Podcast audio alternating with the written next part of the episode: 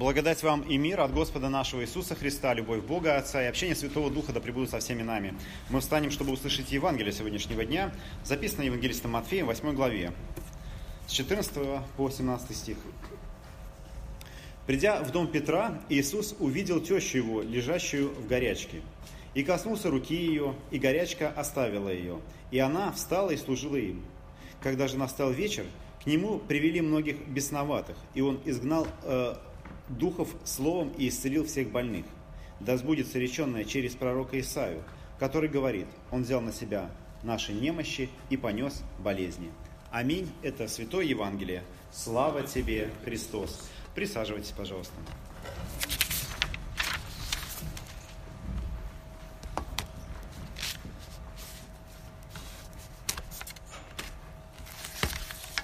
Сегодня э, на подъезде к городу Капернаум, а именно в этом городе разворачиваются те события, о которых мы читаем, э, стоит знак.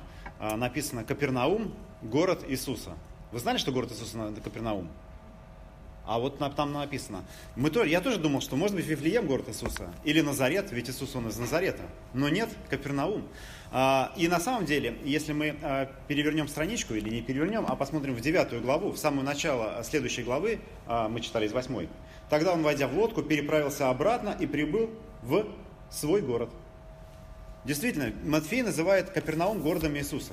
И это город, где а, Капернаум, э, Капернаум тот город, где Иисус служил, где он исцелял, где он проповедовал. И, наверное, в большей степени он провел там больше времени. И э, сам город, если перевести его название, э, Капернаум, э, переводится как деревня Наума. Был такой ветхозаветный пророк Наум, но к этому ветхозаветному пророку этот город не имеет никакого отношения. А само слово Наум а, означает утешение. И может быть это и означает, что Капернаум это деревня или город утешения. Там, где люди находят утешение. И вот что-то подобное, собственно, о чем-то подобном мы и читаем в сегодняшнем Евангелии. Город, надо сказать, этот а, необычный. И откуда я знаю, что это город Иисуса? А, я не такой наблюдательный, чтобы прочитать это из Евангелия. А, я был в Капернауме, и там на подъезде действительно стоит такой знак. А, и город действительно совершенно особенный.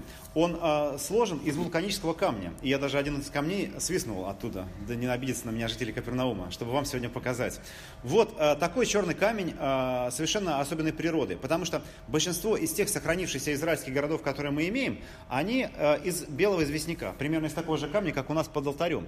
Белый обычный известняк. Ну или как у нас Казанский собор сделан. Вот. А, а это совершенно особенный черный камень. И опять-таки, размышляя о той фразе, которая была сказана сегодня отцом Федором о, о том, что Христос есть камень, на котором строится наша вера. Более того, он про Петра, э, Петру, Симону даст имя Петр, что означает камень и скажет, на всем камне будет э, основана церковь. А, и как будто бы действительно Капернаум это не только э, город э, Иисуса, но это родина Петра самого. Ведь там находится тот дом, куда пришел Христос со своими учениками. И что-то необычное в этом городе, в этих камнях действительно сохранилось и до сих пор. Но, конечно, не о камнях дело и даже не о Петре, а, собственно, о том, о том событии, которое происходит. Оно действительно особенное. И казалось бы, что тут такого, ведь Иисус много кого исцелял, подумаешь, и тещу заодно исцелил тоже, э, ну, как, бы, как будто бы ничего а, особенного в этом нету. Но а, особенное в том, когда это происходит. А, если мы читаем Евангелиста Матфея, мы находим это в 8 главе Евангелия от Матфея. А если мы изучали арифметику в школе, мы знаем, что цифра 8 следует за 5, 6 и 7. Это очевидно. А 5, 6, 7 глава Евангелия от Матфея рассказывает нам что? Нагорную проповедь Иисуса Христа, конечно. А, это три главы посвящена огромной проповеди, когда Христос сходит на гору, и смотрите, как начинается восьмая глава, когда же он сошел, э, когда же сошел он с горы. И вот восьмая глава начинается, когда Христос сходит с этой горы. Марк и Лука немножко дополняют нам эти истории, говоря о том, что это происходит в субботу. Иисус в Капернауме а, в субботу приходит в синагогу, а, и вот э, после синагоги вскоре он а, идет в дом Петра. Причем идет он, как написано, выйдя вскоре из синагоги, пришел в дом Симона и Андрея с Иаковом и Иоанном. То есть там живет не только Петр, но и Андрей тоже брат апостола Петра. И приходит он не один, а с э, и, Иаковом и Иоанном. И вот дальше разворачивается эта история. Надо сказать, что сам Христос про себя говорит, опять-таки, все интересно, все очень рядом, потому что он говорит это вот прямо э, здесь, в 8 главе, что ему некуда голову преклонить, что нету у него своего дома. Но мы находим его часто в гостях у других людей. Э, сегодня в доме у Петра, но до этого мы видели Иисуса в доме, э, ну не до этого, а в принципе в Писании мы находим его в доме э, Марфы и Марии, двух сестер. Э, помните эту историю, когда э, Мария э, у, ногах, у ног Иисуса слушает э, его проповедь, а Марфа э, подобно теще Петре, что-то там хлопочет, помогает, служит. Мы находим Христа в доме Захея, который залез на, на, на дерево, чтобы его увидеть, а потом Христос говорит, я хочу прийти в твой дом, и происходит чудо, покаяние, и как Христос говорит, что в этот дом приходит спасение вместе со Христом. Мы находим Христа в доме Симона Фарисея, где ему умывает ноги блудница, и он проповедует фарисеям, которые пригласили его в дом. И мы даже находим его в доме другого ученика Матфея, о чем не сказано прямо, но написано, что он был в доме, куда приходили мытари и грешники. А это происходит после того, как Матфей за ним следует. И Матфей, собственно, это и есть один из тех мытарей и грешников. И, собственно, он и оставляет для нас это Евангелие, которое мы сегодня читаем. И сегодня Иисус в доме Петра. У него нет своего дома, но он входит в дома других людей. Может быть, и в наши дома, кстати говоря, тоже. И э, как эту историю можно себе представить? Вот идет Иисус, с ним Иоанн и Аков, они идут к Петру и Андрею, э, пять э, взрослых мужиков приходят домой, наверное, голодные. Вы из церкви возвращаетесь, вы голодные? Э, у нас, кстати, вы знаете, кафе есть через дорогу. Там обеды для всех желающих. Это не реклама, просто для справки. Э, вот, э, это самое.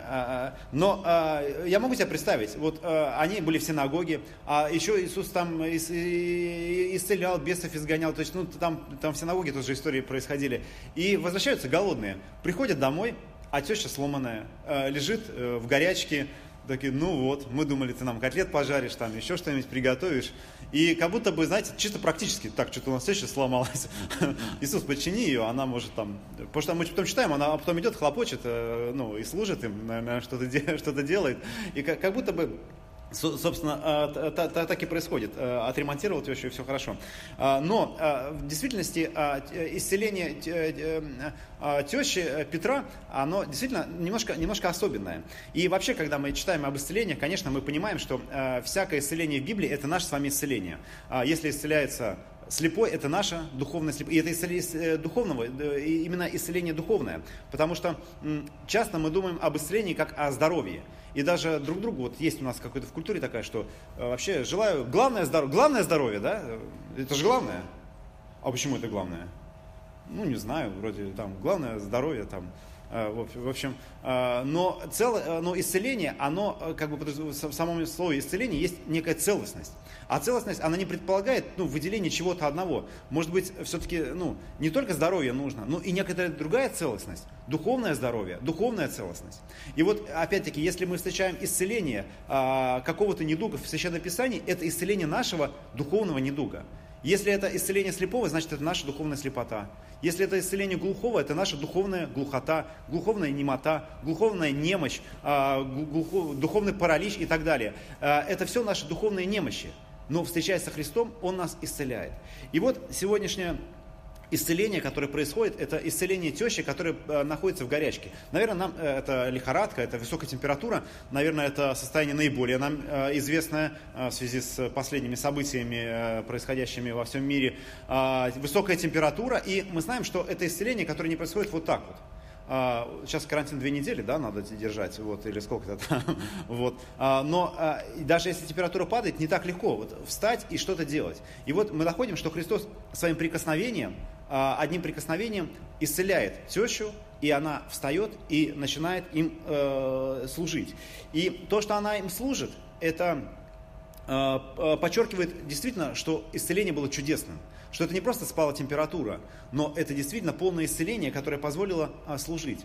Но может быть это еще и то, а, что э, э, вот этим, этой фразой подчеркивается а, естественное желание сердца человека откликнуться на то служение, которое было дано Христом, и послужить Ему. И знаете, я такое регулярно наблюдаю в нашей церкви тоже, а, что когда у человека происходит вот это исцеление, встреча со Христом, он даже ищет этого. Он хочет быть полезным, он хочет что-то делать, хочет служить. А, но если э, сразу этого не сделать, если сразу не откликнуться на, ну как бы, не найти себе служение, а, то может быть действительно а, эта история повторится. Мы снова впадем в такую вот какую-то такую кому, снова будем такие немощные, снова будем лежать, и э, нам снова будет необходимо вот э, это исцеление. Потому что вот это естественное желание, оно должно быть реализовано. И когда, и опять-таки, видя это у людей, которые вот только-только пришли в церковь, желание служить, и часто оно, знаете, попозже угасает. И вот, знаете, когда мы думаем об исцелениях Библии, вот, э, ну, допустим, исцеление тещи, вот интересно, э, у нее после этого поднималась когда-нибудь температура? Она могла после этого заболеть? Или вот как бы Иисус ее исцелил, и он как бы вот прямо вообще до, до смерти она исцелена?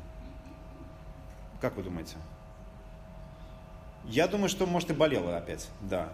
А, ну, по крайней мере, Лазарь точно умер, а, которого Христос воскресил.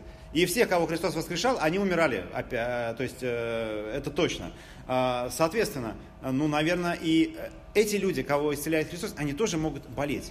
И, наверное, если мы говорим о нашем духовном исцелении, о встрече, которая однажды произошла, может быть, э, потом, по прошествию времени, мы опять можем, ну, как бы духовно заболеть, впасть в духовную лихорадку, э, в духовную слабость такую, э, вот, и опять нам необходима эта встреча со Христом.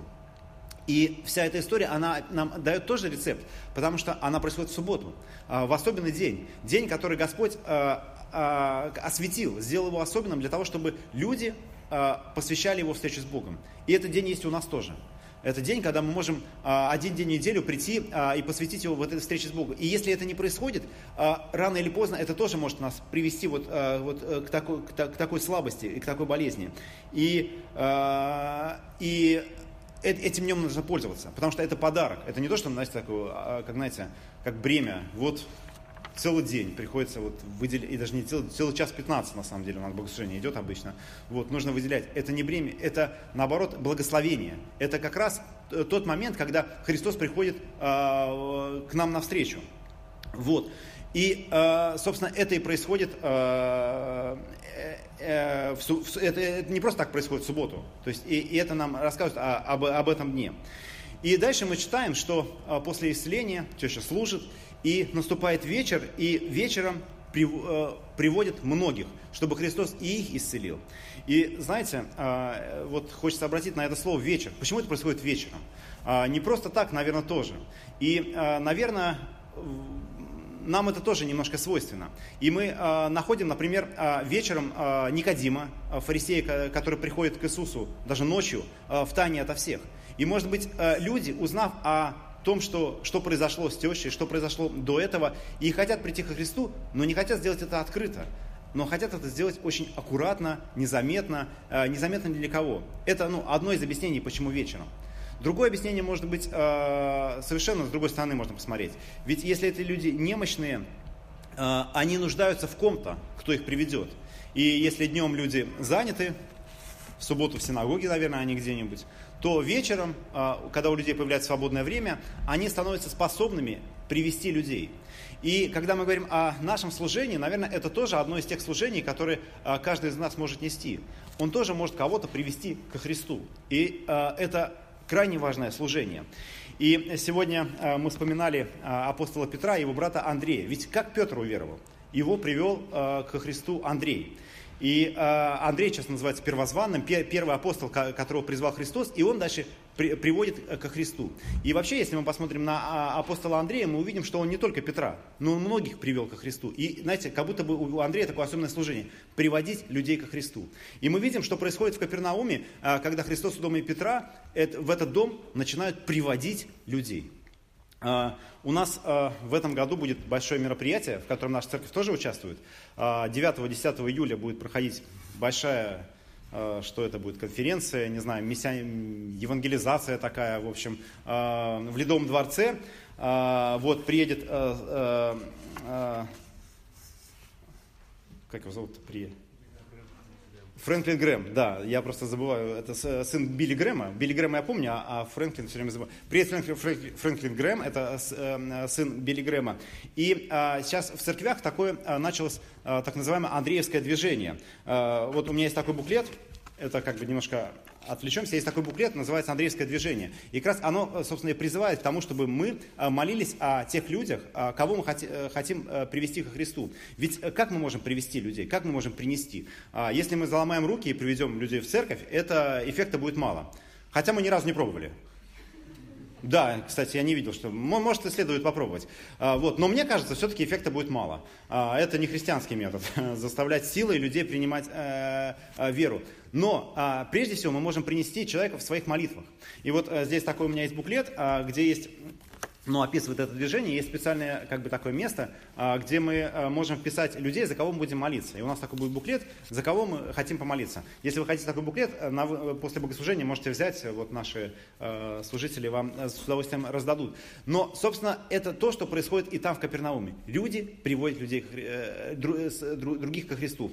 А, мы можем вспомнить, как расслабленного, проламывая крышу, друзья принесли ко Христу, чтобы он его исцелил. И действительно, не всякий человек готов идти. А, некоторые готовы идти только вечером, только темно, чтобы никто не заметил.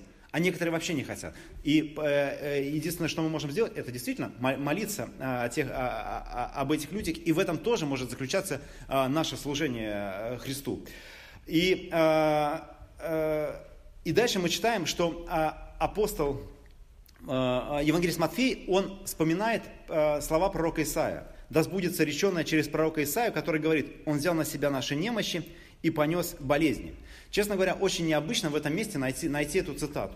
Но вообще евангелист Матфей – это тот евангелист, который часто ссылается на Ветхий Завет, потому что его Евангелие оно обращено к иудеям. И он говорит, что вот а, пришел тот Мессия, о котором возвещал, воз, возвещали ветхозаветные а, пророки. И здесь он на это тоже указывает. Но он, давая эту цитату, упускает одну важную часть – вы помните, а, а, это 53 глава а, пророка Исаия. Да сбудется речено через пророка Исаия, который говорит, и вот что пишет э, Матфей, он взял на себя наши немощи и понес болезни. И он ставит точку. А помните, как продолжается?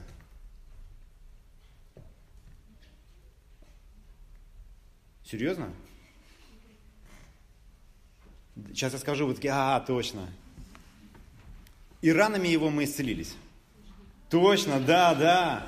Да, и ранами мы исцелились. А, но вот это э, ранами его мы исцелились, он уже указывает на Голговский крест, на то, что произойдет э, позже. И сегодня мы уже находимся э, ну, в том период времени, когда это уже произошло, когда жертва Христа была принесена, когда кровь его была пролита. И мы ну, не столько нуждаемся в нашем физическом исцелении, а над этим работают наши медики. Это все более или менее. И, и, и опять-таки, рано или поздно мы все умрем. Наше тело, оно истощается. Сколько мы нуждаемся в том исцелении, которое мы получаем от креста, от его ран.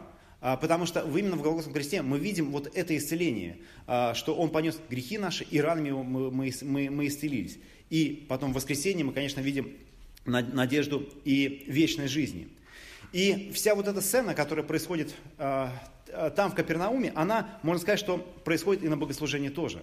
Потому что богослужение – это и есть село, деревня утешения – Здесь мы получаем утешение э, у Христа через Его Слово, через прощение грехов у алтаря. Это город, э, где нам, э, место, где Иисус нам дарует исцеление, то есть вот эту целостность, возвращая, возвращая нам полноту нашей жизни, не только физической, но и духовной, исцеляя нас. И это место, где мы тоже можем служить Богу, в молитвах приходить к Нему, молиться не только о себе, но и о других тоже. И, может быть, когда-нибудь мы сделаем еще один небольшой шаг, чтобы превратить и наш дом в дом Петра, а, в то место, куда будут приходить люди, где э, будет, куда придет Христос, где Он будет э, служить многим. Или мы можем кого-то другого привести э, в этот дом. Помолимся. Всеблагой милосердный Боже, мы благодарим Тебя и славим за исцеление, которое Ты нам даруешь, за духовное исцеление, за кровь Твою пролитую на кресте. Мы молим Тебя за дар вечной жизни, который Ты даровал каждому из нас. Мы просим, Господи, помоги нам не забывать об этой милости а, а, и в надежде, Господи, также приводить и других людей к, к Твоей любви. Мы молимся, Господи, благослови нашу общину. Пусть это будет тем местом, где люди будут находить исцеление и утешение для своей души и э, возвращаться к целостности бытия. Об этом мы себя, тебя сегодня молим во имя Отца, Сына и Святого Духа. Аминь.